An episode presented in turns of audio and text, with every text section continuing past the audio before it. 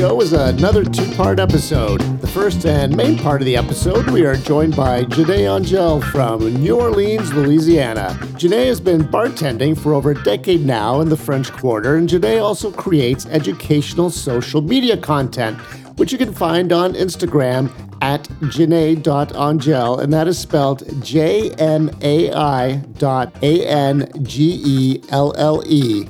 In 2021, J'Nai started her own company called Pretty Magic Cocktails to offer high quality cocktail and spirits education classes to the public. Make sure you check the show notes for links to both.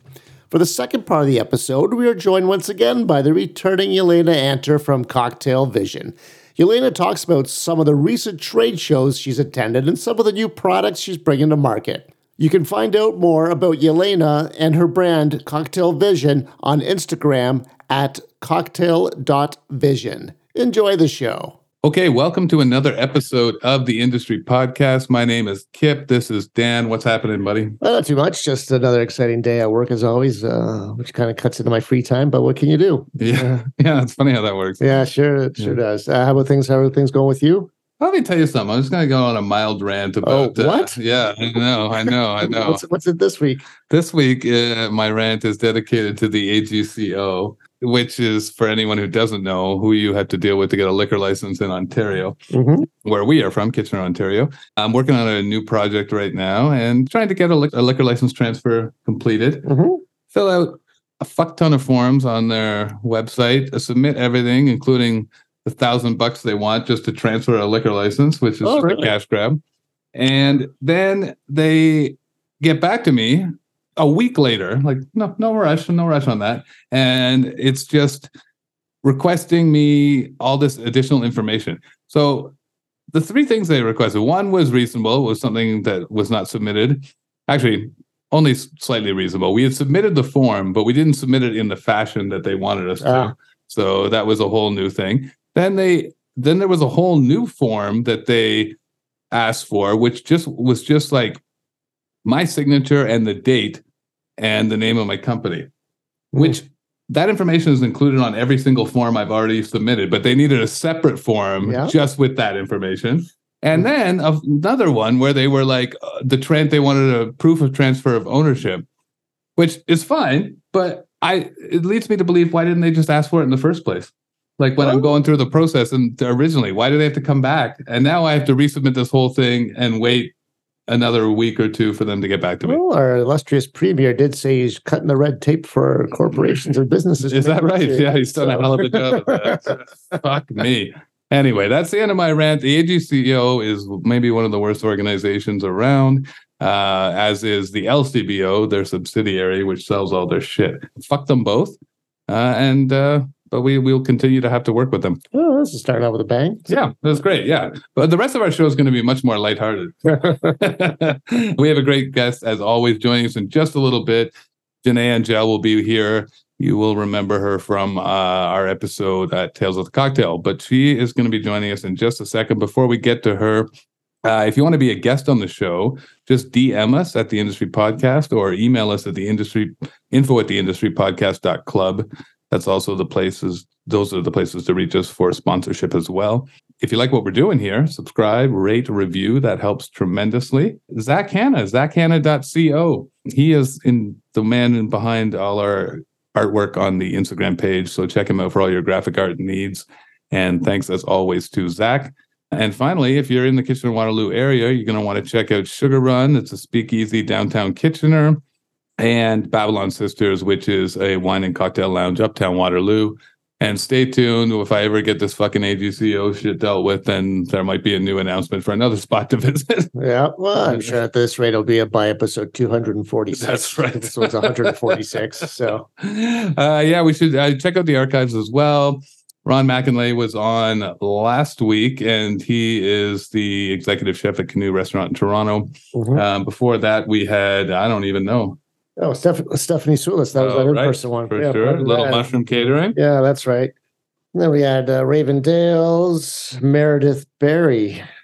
Danny Posey. Yeah, Yeah. a slew of great episodes. Go back and check them out. Yeah, Monty Burrow, too. That was a great one. I That like was a that great one. one. Yep. And- Uh, okay, and uh, so check those all out in our archives, and let's just get to our current guest, J'Nai Angelle. How are you, J'Nai? Good. Happy to be here. Yeah, it's lovely to see you again. Yeah, thanks for joining the show. Mhm. Yeah, of course. So last time we hung out, it was in New Orleans at Peychaud's. Um, yes. and you were immersed in Tales of the Cocktail, which is like obviously the biggest deal probably for you going on in your native city of New Orleans. So talk to us a little bit about how you got involved in Tales of the Cocktail. We'll start there and then we'll get into a little bit of your career. Yeah, I think so. My first foray with Tales of the Cocktail was in 2021. I actually hosted the Spirited Awards that year. It was virtual. So, me and the co host, uh, Miss Frankie Marshall, we were on camera the whole time. There was a really small audience in the courtyard of the Jewel of the South. I don't know if you uh, if you uh, visited that restaurant um, while I you were here, but it's it's beautiful and the cocktails are great. The food's good. Um, but that's where the awards were in 2021, and then uh, fast forward to 2022, and I'm working 10 events in uh, wow. five days. That's crazy. Yeah. yeah, it was. I I don't know how I did it, and I don't remember going to sleep or you know waking up, but here I am. I'm still alive. I survived. Yeah, that's amazing. So, like, how does that process happen? How do you start? Like, how, first of all, how did you get approached about doing the the virtual version of it, and then how does that develop into you essentially doing that many events in a week? Yeah, honestly, it took me by surprise. I don't think I really knew many people at Tales of the Cocktail. I um I believe the year before I was on the judging panel of the Spirited Awards for um or at least the committee. I was on the central committee for the Spirited Awards. So I I felt very fortunate to do that. And then the next year they called me and asked me to host, and I was I was surprised. But I I guess somebody had been talking about my videos probably, and you know my pre- my camera presence. And I was probably like, well, she's local, you know, she probably could be really on camera. right. Yeah. Fair enough. Okay. Mhm. So, how did you get started in the service industry? Actually, it was uh oh, what's what's 2023? 11 years ago. I've been Mm. no, uh 13 years ago. I've been bartending for 11 years. But I started out as a hostess. I I needed a job in college. You know, I had some friends who worked at a restaurant and they got me a hosting job. I hated it. So I went up to serving and I did that for a year and a half, hated that.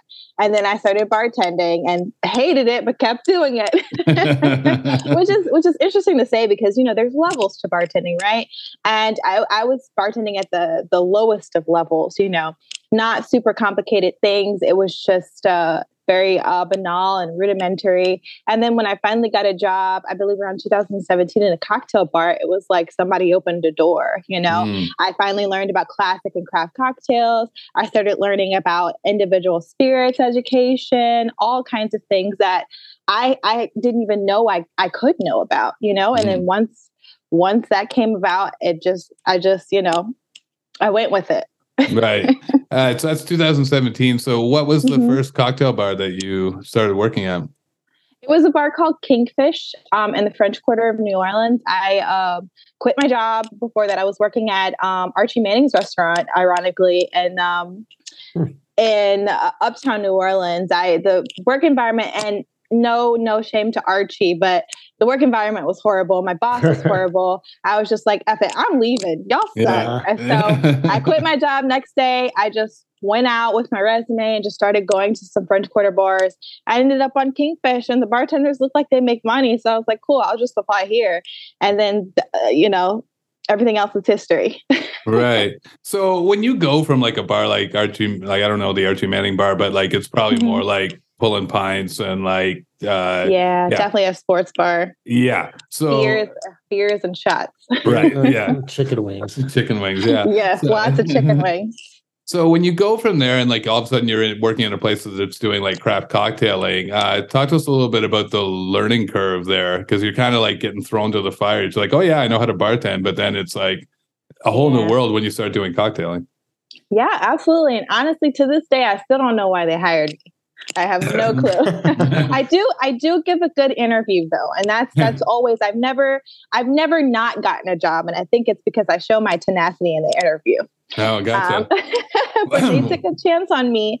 And uh, to say I was o- overwhelmed is to say the least, because I, I, I honestly didn't know what I was doing. I didn't, I thought I know, you know, you make old fashions, but then when you learn how to make them correctly, it's like, what was I doing? Right. Right. Yeah. So there was no manual. There was no, you know, there was a training manual which taught me, you know, about the food, the food items and how to describe menu cocktails, but there was no recipe to becoming a, a an educated uh, classic cocktail and craft cocktail bartender.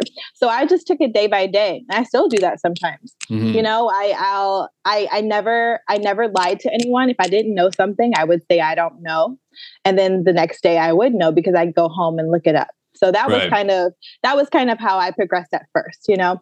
I would um, you know, mess up um, what's a New Orleans cocktail? Maybe I re- messed up a Ramos Gin Fizz, but the next day I was making it correctly ever since then. Um, And it was just about taking it day by day. And then after a while, once I finally got a hang of it, I started um, buying cocktail books. Uh, for example, I bought Imbibe to learn a little bit about cocktail history. Um, that was probably the first book um, that I bought. I also bought books like um, Jim Jim Meehan's uh, Bar Manual. That was another one that helped me a lot, and just you know some basic general bartending books to teach me basics, but from real professionals. Mhm. So that's so- really how I learned that.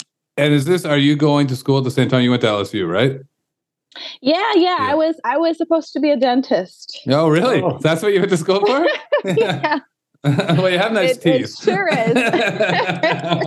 yeah, but you know the science the science background helps out a lot. for sure. Yeah. It really does. hmm Mhm. Yeah. So you get the science degree, and that, that- certainly that would help with learning like uh, about molecular uh, ways to make Mhm. cocktails, etc. Did you finish school? Yeah, yeah. Yeah. I got a degree. Mhm. Yeah. So when you were done, and you're like, like what, what? At what point did you decide? Okay, maybe I'm just going to do this um, bartending thing instead of like becoming a dentist. What was the sort of? Uh, yeah. yeah. I think I think it was uh mostly part to maybe like a quarter life crisis. I think I was like 23, 25, like, man, am I really going to go back to school? Because I was going in between studying for the DAT or trying to study for the DAT. And I was actually telling somebody this um, the other day how the service industry just isn't good for your mental or your physical health, right? Because you think that it's not like it's not like a regular desk job, right? no. So when you bartend, you're you're physically worn out and you're also mentally worn out from Mhm. having to, you know, use your brain explaining cocktails to people and just remembering recipes and all those other things. So when I would try to study for the DAT, I was burned out. Mhm. You know, I I, I should have picked something easier to do. but yeah, around I want to say around, you know, 24, to 25, I'm 32 now. Around 24, 25, I decided, you know, I'm so burnt out. There's no way that I can study in the time frame that I want to study to go back to school. So I'm going to try out this bartending thing for a while. It seems interesting, you know, hmm. people, it seems like there's opportunity here. So I'm going to try it out and see where it takes me. And then that year, I decided to travel. So I um, that year, I think um, 2017, 2018, between those two years, I went to Kentucky. I think I went to Kentucky twice to learn about whiskey. I went to Guadalajara to learn about um, tequila. I had been to Wisconsin for a gin camp. I was just doing everything that I needed to do, you know, to learn what I could learn and see the opportunities out there. And once I finally realized that this is something that I really, really enjoy and how much anxiety I had uh, about going back and studying, I was like, I'm going to do this for a little longer. Right. and then. I just never stopped. Right, right, right. Uh, so the I get most of that, but Wisconsin and gin, I don't get the connection there. What's the how, why is there a Mhm. gin camp in Wisconsin? Yeah. So there was a um the the uh, a gin company that unfortunately is now discontinued called Death's Door. They had um, a gin program where they would fly us out to Wisconsin, um, and then we would pick juniper berries. And it was real cool because I'd never been to Wisconsin. They even took us to the Green Bay Stadium. It was real cool. But yeah, nice. they they uh, took us around their facilities. They taught us um, how to make gin um, and the process, and we got to see everything. Uh, and it, picking the berries was like it was. It, I I have much appreciation for people who do it because yeah. I don't know if you've ever picked juniper berries, but they grow in prickly bushes, and I could not do that all day. yeah, that doesn't sound that fun. Uh, so at some point, you like you you decide you're going to dedicate your career, at least for the time being, to doing this. At what point did you start moving into sort of doing the virtual bartending? Was that during the pandemic or before that? Yeah, absolutely. So it wasn't when I first started it, I had no intention of actually doing it to make money. Mm-hmm. My original goal was to just kind of uh, update my resume. Right. I knew social media could be used as a, a platform for building your, your, your personal brand and your personal profile. So uh, in my mind, I was thinking, you know, I'm going to need to get a job at some point, right? So why instead of just sitting here twiddling my thumbs, I could be doing something to where I'm still working on my skills um, in terms of making cocktails, but also giving service by giving people education about cocktails, which is what, as a craft and cocktail bartender, um, you do a lot of because people mm-hmm. uh, expect you to know these things. So, um, and like through trial and error, like I said before, people would ask me questions and I will say, I don't know, but come back to me tomorrow and I'll know. So yeah. I built up that knowledge and I needed to keep repeating it out loud to remember it. So that was the original reason that I started doing it. Interesting. And so, at what point does it start to take off for you? And like, eh, like, I assume that you've now monetized it. And how did that happen? Yeah. So I think, whew, it's it's been a couple years now. hmm. I think I just so I, I, believe there was a big project that was going on. Um, I can't remember the company, but there was a company that was hiring bartenders for a larger liquor company to do um, media, like create videos and uh, create recipes and things and write things uh, for publications. And uh, it was really about just putting money into our hands. So at that time, they were paying a lot. I think I got paid a thousand dollars to oh, make wow. uh, a, a real simple video. Had never had never really made a video for like social media yet. Or if I did, it was just like for fun. So when I realized that that was an option, I was like, I don't think I want to do anything else but this. Yeah. And then, yeah. And then it's interesting because um, so um, my boyfriend actually got me a subscription to Masterclass this year, oh, and nice. I was listening to. I don't know if you guys know who Elaine Welteroth is, but she was she's the the youngest uh, Condé Nast editor in chief. She was the editor in chief of uh, Teen Vogue. She's also um, a fellow Black woman, and she said that um, when you're looking for your purpose in life, uh, you kind of just have to look at your past, and your past will give you like clues to why you do what you do now. And then I was thinking, like, well, why do I like doing this so much? And I'm thinking about like what I used to do back in the day. Like, I was a theater kid in high school. You know, I I start. I've been um, making YouTube videos since 2015. Yeah, so yeah. this is this is something that I've been I've I've showed myself um, throughout my entire lifetime that this is something that I've I've liked to do. And mm-hmm. I think that maybe if I, you know, maybe if I had explored this earlier in life, maybe I would, you know, maybe I would be in film and TV. You never know. Right. Yeah, maybe yeah. I wouldn't have wasted my life trying to become a doctor. you don't hear that phrase too often. Wasted my, wasted my life trying to become a doctor. You got to get that on a t-shirt. T- t-shirt. Uh, well, uh, this is a good time to bring this up actually, because uh, obviously we follow your Instagram and the videos are awesome. So tell our uh, listeners where they can follow you. Yeah, so you can follow me on my personal page. It's um J'Nai J N A I dot A N G E L L E. That's my personal page. I post a lot of uh, cocktail and spirits education on there.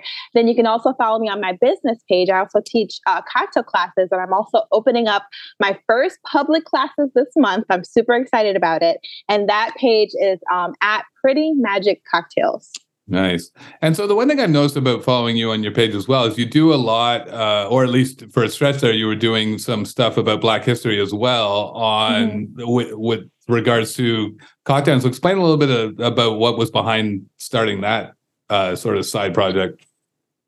Yeah, so I mean, as a as a black bartender, hmm. um, mm. especially in New Orleans, it's uh, it's it's it's a weird experience because um, when I first started out, that first bar that hired me, I was one of the only black people that worked at, at that restaurant, maybe out of twenty uh, front of house staff. There were maybe three or four of us, and I was also the only African American behind the bar as well. So a lot of my experience uh, in New Orleans as an active bartender, I've most of the time been the only Black person behind the bar, which is strange because um, not only is New Orleans 60% African American, um, in reality, Black people started the service industry. You know, we were the original service industry, and a lot of the the popular cocktails today, like um, the mint julep, for example, the mint julep was actually popularized by Black mixologists back in the day. And if it weren't for them, we wouldn't be sipping on, you know, mint juleps in Kentucky. And then it you quickly know? quickly became just fucking drank by slave owners at horse races. Yeah, yeah. So there's like, there's fuck, a lot yeah. of history. That's. Like uh, for example, Uncle Nearest, the story of Uncle Nearest, the man who mm. taught Jack Daniels how to make whiskey. Jack Daniels knew about that for years, but they didn't tell anybody. Oh, and wow. I, and it makes you think like how many stories like that are out there.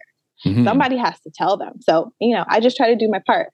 it's funny that you mentioned that because I didn't start thinking about it until I started watching some of your videos, and I was like, wow, like, uh, like you know, when you're walking around New Orleans, and I, I mentioned to you before we started recording, it's definitely my favorite city in the world, and like, we like there's yeah, it's clearly a majority black community, but when you mm-hmm. go to the bars, especially in the French Quarter, it's all white people working. Mm-hmm.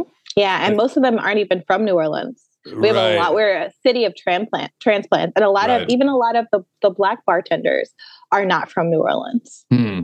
Yeah, actually, it, it's funny because uh, when we before we started talking, I was like, "Oh yeah, you were born and raised in New Orleans," and like you, it's it's kind of like Vegas, where or um, L.A., where you rarely meet someone who was born and raised there is still living there. yeah. Mm-hmm. yeah. Yeah, for sure. And I don't know if you've heard of programs like Turning Tables. Have you guys heard of Turning Tables? No. no. Uh, Turning Tables is actually a program that's been started by my friend Touré Folkes, and it basically uh, focuses on high quality cocktail and spirits education for Black and Brown people in the city. So oh. he does yearly classes and he takes about 10 students who are interested in becoming craft bartenders and he teaches them all kinds of classes. I do classes with the program too. I do a bartending 101 class and this class called Choose Your Own Path, where basically I take them through my career from back in the day till now and show them that they, they can be, basically chart their own path through the uh, beverage industry. They also get taught distilling by actual distillers. They get taught you know, cocktail education from prominent BIPOC bartenders in the city, wine education, all these things that uh, we have very little access to in New Orleans. Hmm, that's that's amazing. Is this issue more just centralized in the French Quarter where it's all fucking white people working, or is it like, or is would you say it's like even when you're getting in like Ninth Ward or whatever, like is it the same mm-hmm. issue? I would say I wouldn't say I think it's localized to the the craft and classic bartending community. So okay. the high end restaurants and bars, it's it's mostly seen there because there is a decent and significant uh, black bar culture in New Orleans, but the cocktail, I want to say the cocktail quality is drastically different, you know, because they don't possess that knowledge. So right. they, um, I feel like I believe black cocktail culture in New Orleans is comfortable um, with what they know. Okay.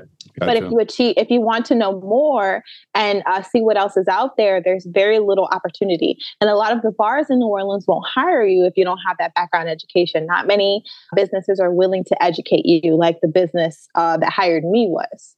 So I hmm. was, I was an anomaly. Right. Yeah. Well, it's good that you're like that you're at sort of the forefront of this, especially with your like Instagram presence of like educating. Well, it's not like obviously solely directed at um, African Americans, but like just anybody who's willing to take the knowledge in, right? But, it, yeah. But I, I think that there's probably something coming from like a strong black female voice that would probably draw more more more black people to that sort of a, yeah. a an online class. Yeah, I do feel like when I was an active bartender, that people who look like me were a little more comfortable talking to me about things, right. and also the language that I had to use as a bartender was different from you know my white male car- counterparts. There were a few times where I uh, I was ex- I spent like five minutes trying to convince this person to get a cocktail, but they were committed to like misunderstanding me. You know, they didn't they didn't really want to to get that information from me. So I had a guy come over and you'd be like, "Get it, it's great," and then in two seconds they were like, "Okay." So I, right. I experienced a lot of that. So, because of that, I learned a specific kind of service language to where I got respect from people, but they also appreciated the knowledge that I have. And I try to, you know, educate um, I try to educate the public in that exact same way. I try to use easy to understand words and concepts, and I think I think it translates really well. I feel like people are um, it's it's easier for them to understand things. So, and a lot of the co- most of the cocktails that I make on my page, you can actually um, order at bars. So when they go to bars and they ask for things, they're able to um, use uh, you know the proper language, or they know how to explain themselves when they want these things. Oh, right. That's interesting. So, as opposed to like you making your own specialty cocktail creations, you're kind of making cocktails that are uniform, uh, universally known, so that when mm-hmm. people when people actually go to bars, they can be like, "Oh, give me this! I saw J'Nai making it on Instagram or whatever." Yeah, That's, absolutely. Oh, interesting. That's smart. Yeah, and so you are very well spoken to. So, give me a, an example of like when you were saying you had to sort of shift your way of speaking about cocktails. Like can you give us a more specific example? Yeah what i learned is i kind i kind of had to come from a more more of a the word i'm looking for? Kind of like i had to treat my customers more like my friend rather oh. than my student. Mm-hmm. you know so instead of uh, coming with authority i came with kind of like op- open arms. So it would be more of like instead of hey, here's a menu. This is what you're going to like, or this, you know, these are the things that I think are good for you. It was more of like a, hey, how are you today? These are the things that we offer. Let me know if you have questions or if you have problems deciding on what you want. And I would open up and be like, I have the knowledge for you. Uh, if you were willing to take it instead of trying to force it down their throats, which right. for some people works. Some people yeah. that authoritative service language works. But for me, it was just a little too much. So I think people respected me a lot more when I came as a friend rather sure. than an authority in the space or um, as a complete authority. I think that, like, and I think you're right that a lot of people, there are some people out there are looking for someone just to tell them what to do and what to drink and come across in an authoritative manner. But I think more bartenders could learn from that approach of like, because I think in general, people who come into a bar don't want to be talked down to.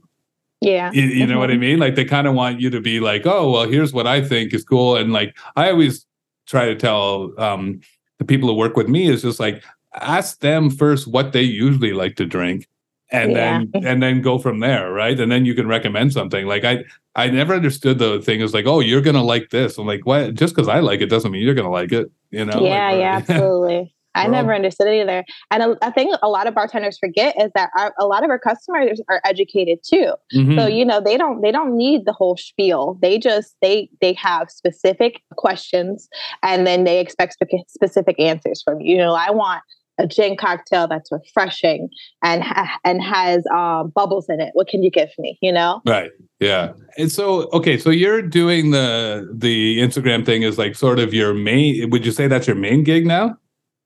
I so I would say my uh my job is two parts. I do the social yeah. media and then I also do the cocktail classes. So right. I'm currently yeah. building the cocktail class business. It's something I've kind of just put to the side the past year because you know I was doing a lot of traveling. I did 10 events at Tail. Right. Yeah, not doing that this year. So now well, this not with that attitude, you're not. look, look, I could, but I I can't I don't even think I slept 20 hours that week. oh, yeah, it was crazy. I, I don't yeah. think, I think I maybe averaged three hours a night. I oh, mean, oh, man. Was, that was too much. That was too much. Well, I even remember when I met up with you for a drink that day and we did that quick interview. You were like, "Yeah, I'm gonna go. To, I have a party to go to in like seven hours from now," and yeah. I'm like, uh, "I don't. I'm gonna be asleep by then." right? Yeah, yeah. Like, oh, when can I? When can I just not go? but you're also currently working at what's the bar tonique? Oh yes, Bar Tonique. Yeah, I've yep. I've transitioned out a little bit, but I'm still on the roster. So you, if you do come to New Orleans and you want to see me there, I might be there. Um, yeah. I probably might pick up some shifts there um, during Tales of the Cocktail because they'll need help. Uh, but no, I'm just doing um, social media and growing the cocktail business at the moment. That's amazing. So, talk to us a little bit, because uh, I think a lot of the people listening to this show would like to know how you go about building this sort of online presence to the point where you can just make a living off of it. How, like, how, what, what, what would be your tips? I think the biggest thing is consistency. Being consistent is the most fastest way to grow on social media, specifically like the the scrolling apps, so like Instagram, TikTok, being consistent on there will help to grow you an audience. Also, being authentic.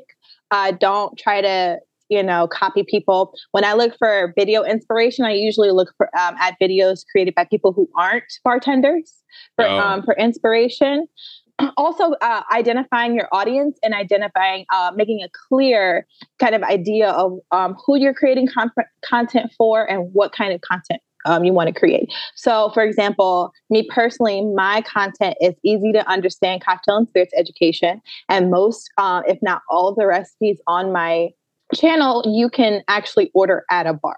So they usually have the ingredients that i feature in my cocktails. And in terms of my ideal um, audience it would be beginner bartenders as well as uh, beginner cocktail enthusiasts and um, home tenders Right. So the key is to target it sort of like like have a very clear idea. And this is the same as like for my business opening bars is like you have to have a clear idea of what your target audience is and stick to that because if you try and do everything for all people, it just gets Mhm. it gets away from you. Yeah, yeah, absolutely. And when you're first starting out, it's super okay to just do everything and trying to like uh, trial and error it and see what pops off and what doesn't, and you know try to find a medium between there. Because my, I think my videos are great, but some of them don't do too really really too well because maybe um, you know an Instagram video was meant more for TikTok or something I posted on TikTok was meant more for Instagram. So it's about you know just trying everything. Right. And like do you have sort of a formula on based on like you post more on Instagram or more on TikTok or like how, like how do you sort that out? Oh gosh, I wish. I wish I was there. I have friends who who are are that good at it, but you know, I just I at this point I do what I can. right. Yeah. Because So now once you get to a point where you're, you know, you're working with actual companies, you kind of have to prioritize um, their Mm-hmm. content over the content that you want to make. And then there's also sometimes you want to make content that people actually don't want to watch. So it's like, Right. do I make the content people want to watch or do I make what I want to make? Mhm. So it's uh no, but I try to I do try to be consistent. I try to uh, post at least two to three times a week. Sometimes I don't. Sometimes I just need a little break, which is okay because social media is a lot, especially when you are on there for money. It's a lot, um, and Yeah. comparison is real. But I um, I try to make uh, seasonally seasonally inspired content. So I try to make videos that people are searching for. So like it's March, so it's Women's History Month. I'm going to feature some women's cocktails, and St. Patty's Day is going to be in a few days. So I'm going to be making some green cocktails too. Right. Nice. Now, with the two platforms, Instagram and TikTok, do you have any a lot of insight into demographics at all? Like who, like, are they very similar between the two, or is, it, or is it radically different? Do you find? Yeah, I I I think that they are individually two different beasts, but I think I think that they require different things too. I'm better Yeah. at Instagram than I am at TikTok, but it's a lot easier to grow on TikTok. So I'm going to be Oh, diving okay. into that um, a lot. TikTok, I, b- I believe, is more geared towards super personal content. So if you want to talk a lot about yourself and you know uh, bartending from your like perspective at home, or maybe you're at the bar and you're doing a live stream and you like doing stuff like that, that's perfect for TikTok.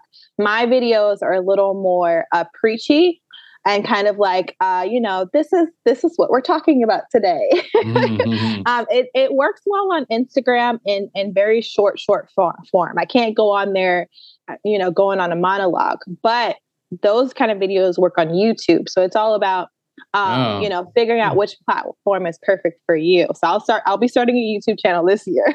Yeah, that's But crazy. yeah, they're- They're definitely they definitely require different kinds of content.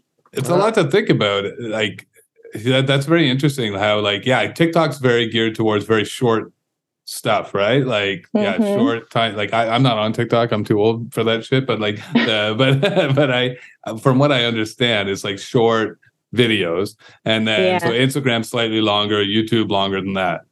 Yeah, and people are mean on TikTok. I made one video about bourbon, and everybody came for me. I was like, Oh, really? right." Yeah, Uh, there's got so many mean comments on TikTok. Nobody said anything on Instagram, so be careful Oh. if you yeah.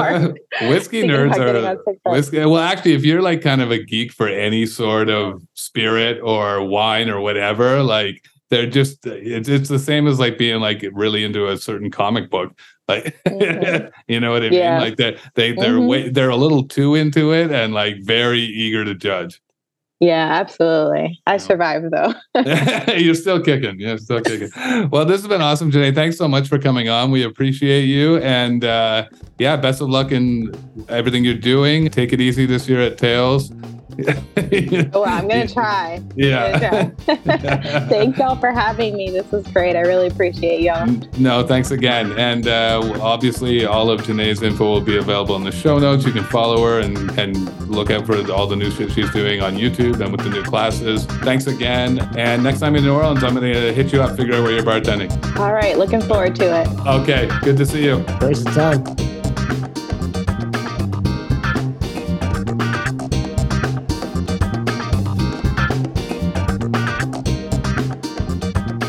Okay, and we're back with our, well, I don't know, we used to call it monthly, but you know, people got busy and I don't even know how often we're doing it right now, but we're back with the lovely and talented Yelena Anter joining us for her semi Regular. Regular visit. Semi regular. yeah, I like that. Semi, yeah. semi regular. Semi regular. How are you? I'm doing great. It's great to see you guys. Yeah, you too. It's been a while. Yeah, thanks very much. Yeah. Good Yeah. to see you again. So you've been on the road like crazy. Uh, Talk to us a little bit about your most recent travels and what you were up to. Yeah, I've been on the road a lot. I basically am traveling probably three weeks out of a month. Jesus. So, and especially for this year, 2023, we have so much on our agenda with marketing, marketing the product, uh, cocktail vision, and uh, anything to do with mixology and bartending. Mhm. Um, so I just came back. Our latest trip was to New Mexico. Uh, there, I was actually for a chocolate fantasy Oh. experience, uh, raising money for uh, the Natural History and Science Museum. But we showcased uh, just delicious cocktail. It was a chocolate martini, and um, one of our sponsors was Om, Om Delicious Liqueur, uh, chocolate liqueur, which I think you've you've tried in New Orleans, Mhm. right, Kip? I did, yeah. yeah. Uh, so they sponsored the cocktail, and we had a new product. You, I don't know if you're familiar with it or not, but Rimlix is one of our newest products. that sounds about right. Sounds like me, right? yeah, yeah. um, so we had a beautiful presentation with caramelized cocoa nibs, vanilla rimlix, and um, another new product that's coming out probably in the next couple of weeks, right before the restaurant bar and restaurant show in Las Vegas. They are chocolate cocktail charms, and they're fully customizable. You can put any kind of message uh, you want on them, logo, or just like something funny, and they go just on the side of a cocktail glass. oh, so actually, really? by yeah, so actually, by the time this episode airs, we're probably gonna have it ready to go. Oh, nice. So I'm Uh, and super so excited. And so that's kind of going to be your main thing at the bar and restaurant show?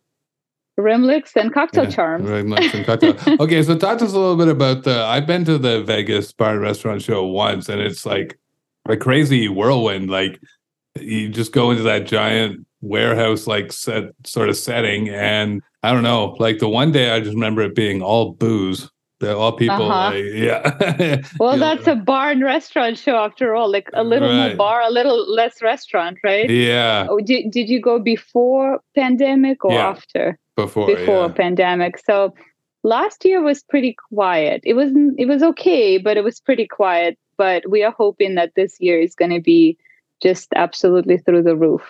Mhm. Um, so they separated a nightclub and bar for some Ah. reason. So it's just bar and restaurant. But we're excited. We in the main area with all the brands, and uh, you know we have a nice nice booth. I wish you guys were coming out to Yeah. check check us out.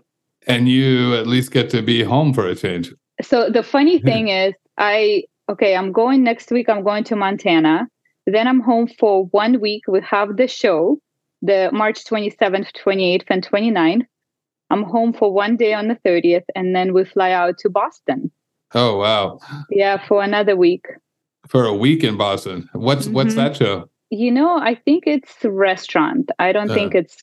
I think it's restaurant, but you know, anything restaurant always includes beverage, right? You're Sure, not going to yeah. have a restaurant without serving a cocktail or at least wine. So it's going to be it's still going to be good. Maybe Yeah, not yeah. as exciting as Vegas, but it's going to be good. Plus, I, I don't think I've ever been to Boston. I'm excited to go. Oh, I love Boston. Okay, so talk to us a little bit more about the Vegas show. Like uh, when I was there, I remember the first day it was very focused on like people with new spirit brands. So, Mhm. so like I remember walking out at like two o'clock in the afternoon, being absolutely hammered because it was Uh-huh. just like yeah. And then the next day it was more like product stuff. So you didn't. Mm-hmm. So it was like more trade show oriented. Is that still the way it works generally, or You know, you should ask me that question after the show. okay? Because it's, it's different. We Yeah, should- Yeah. we should we should plan another date for Mhm. post show uh little episode so I can tell you guys how it all went. But last year we did not we did not have a booth. We just kind of walked it and looked around. Uh, yes, there's a lot of tasting, and like Yeah. halfway through the show, you're right about two o'clock in the afternoon. You are, oof, need some coffee or something. yeah, yeah, yeah. Uh, you definitely need a nap. yeah, and then you can come back. right. Um, but as far as I understand, uh, a lot of interest in brands and supporting brands as well, not just spirits, but a lot of mixers, a lot of some garnishing probably will be there. I know Fresh Origins are going to be there with the flowers and like little, I don't know, like little sprouts to put on your cocktails. Right. A few people reached out to me. They're planning on being there, but I will tell you more about it after the show. That's fair. I remember the year that I was there, it, it was very big on like uh, cannabis infused liqueur, liquor and liqueurs. That was huge the year that I was there, and then none of them Uh. really I ever heard of again. So I don't know. You know Yeah. why? Because you're not technically supposed to mix the Right. liquor, the spirits, and uh, cannabis, right?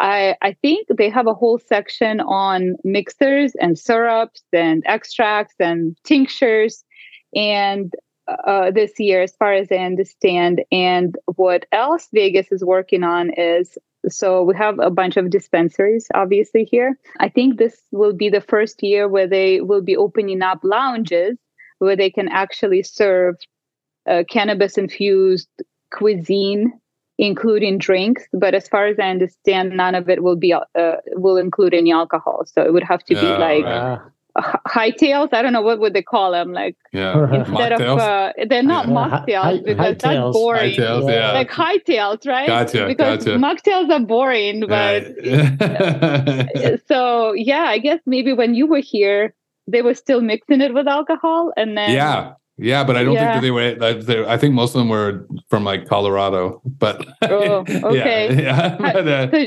did, did you try? Did you try mixing it? Yeah, yeah, they Like- were. They yeah, we tried a bunch of those shots, and they were like, uh, like they it, it tasted like uh, marijuana for sure. oh, Uh huh. Yeah. nothing like And, having a, little shot of skunk. eh? Yeah, yeah, yeah, So like that's why by two p.m. you were done, yeah. That's right? why. Yeah, that's why. Uh-huh. Don't blame they- it on alcohol. Right? Don't blame No, it on yeah, alcohol. never alcohol's fault. Nothing's ever been alcohol's fault. no. They, they also had like the nightclub thing when I was there, and they like I Mhm. remember there was one section where it was just like glitter guns and like. yeah, I like know. weird, weird nightclub shit, like strobe lights, like the Uh-huh, section for that, uh-huh. yeah, which just kind of made it fun at the time. So it's too bad that they sort of, uh, they separated it. yeah, Yeah.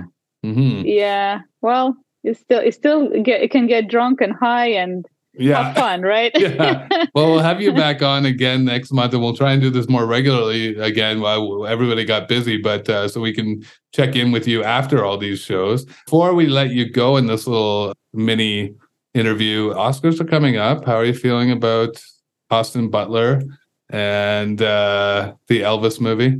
Oh, it's so funny. I was just watching it today. I think I've seen it probably a hundred times. I don't know by now. I've seen it. Okay, so yeah, I know you. You almost spilled your drink. I've seen it four times in the theaters. I'm a huge Yeah. fan, seriously. yeah. and now I, I have it at work, just kind of like playing in the background. It's fun. I, I kind of look over and here he is, his beautiful face. and, and we can sit right behind your shoulder there on the wall as well. the- Oh yeah, you can can you oh, see Oh, this that's is right. my Elvis? This is my Elvis room. Here's another one. Oh, Oh shit. wow. Okay, so if Austin Butler does not win the Oscar for playing Elvis, how big is your temper tantrum going to be? I will have to, um, I guess, start drinking or something. Like Yeah. maybe some of those, some of those tinctures or Oh, yeah. You're I don't know. Gonna burn down the Vegas Strip. Uh, no, Vegas Strip. No, I will have to do something to the Universal Studios. So where, where? I don't even know. This is how ignorant I am. I don't Uh, know where the movie was filmed, but Uh, yeah, you guys right. gonna watch it? Uh, I don't really watch the Oscars, but I will. I will check in the next day, and if and if he doesn't win, then I will send you a sympathy message. Okay, yes, Yeah, and, yeah, and some spirits to follow with that. That's right. Yeah, we'll we'll mail you so like a shot. Yeah. Meal- okay, how's Yeah. that? Yeah. All right, Elena. Thanks as always, and we will check in with you hopefully next month. We'll get this Let's right do it. eventually. Yeah. Okay. hey, Thanks are you again. going to? Are you? Uh, sorry to interrupt. No. Are you going to New Orleans for Tales this year? Uh, it's funny. We just finished an interview with J'Nai Angelle on the same episode, who is from New Orleans and is very involved with the Tales of the Cocktail thing. So I'm not sure. I would like to, but I Mhm. might be opening another new spot, so that might be an issue. Mm, so we'll but- have to visit you one of those days. Huh? That's right. Yeah, you guys should come up here. we keep, I feel like we keep talking about it. So yeah. Well, one, one day, one day will Yeah. happen. Just open a new place now. okay. Hurry up. All right, Elena. Thanks again. All right. Good to see you guys. Yeah. Bye.